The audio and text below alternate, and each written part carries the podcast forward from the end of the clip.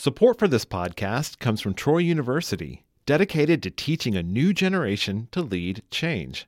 Information on leadership opportunities available to students from day one is at troy.edu slash lead change.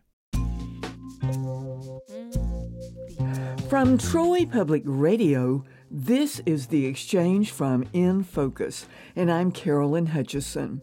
School districts are being targeted with data breaches. So, Amanda Senn, director of the Alabama Securities Commission, joins us by Skype with some basics on how to protect information. Amanda, thank you for joining us today. Thank you, Carolyn, as always, for having me. I enjoy being with you. With school starting, what advice do you want to pass along to your listeners? here at the Alabama Securities Commission, we want to raise one very important issue, and that is the issue of cybersecurity. We receive reports from the financial industry all the time. We have been able to investigate some of these reports, and our investigation has revealed that user error is the cause of some of the data breaches. So, as students are going back to school, I did not grow up with a laptop or an iPad in the classroom, but I know that is mainstream now. And so, students are on their iPads and their devices, and they have to be extremely cautious not to be the one that accidentally clicks on the wrong link or responds to a spam email because that could lead to a data breach wherein your personal information is released all over the internet and or used to access financial accounts that wouldn't normally be accessible except through a fraudster. I remember in a previous interview you shared a lot of concern about the young people just doing whatever on the internet without any regard to security. So that brings us to the role of parents and grandparents. What should they be doing? Yeah, parents, talk to your students that are going back to school, your kids about what they are doing online because we're all in a hurry and especially kids these days they're being inundated on social media and then in their little social circles and and learning all they can while in school. But parents need to really have a good conversation with them and there are videos out there that explain you know what the red flags are for cybersecurity issues that come up on laptops and iPads but let them know, hey kids, don't click on boxes that come up that look like this or be very cautious about emails.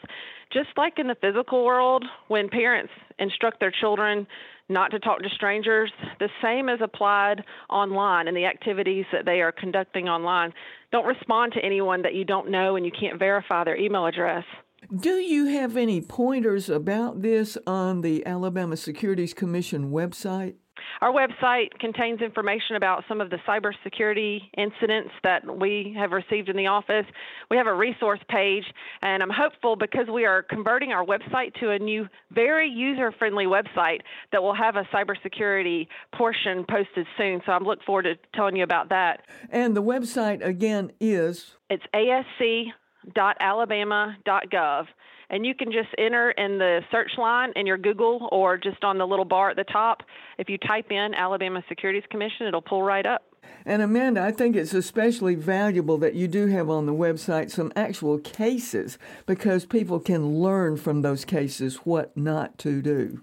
Oh, sure. That's the most helpful, and especially for people that are interested in getting into businesses and different other scenarios that relate to cybersecurity or investment type fraud. So, we have under the website enforcement actions, you can read all about the cases that we've brought, and it is helpful to see how others have been defrauded. And you'll learn that victims come from all walks of life. No one is immune to becoming a victim of fraud or identity theft, as in the case for online activity.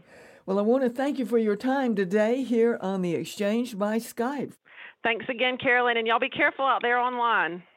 Joining us by Skype was Amanda Senn, Director of the Alabama Securities Commission. More information can be found at the Alabama Securities Commission website, asc.alabama.gov. Thanks for joining us today for the exchange from In Focus, which is a podcast wherever you get your podcasts.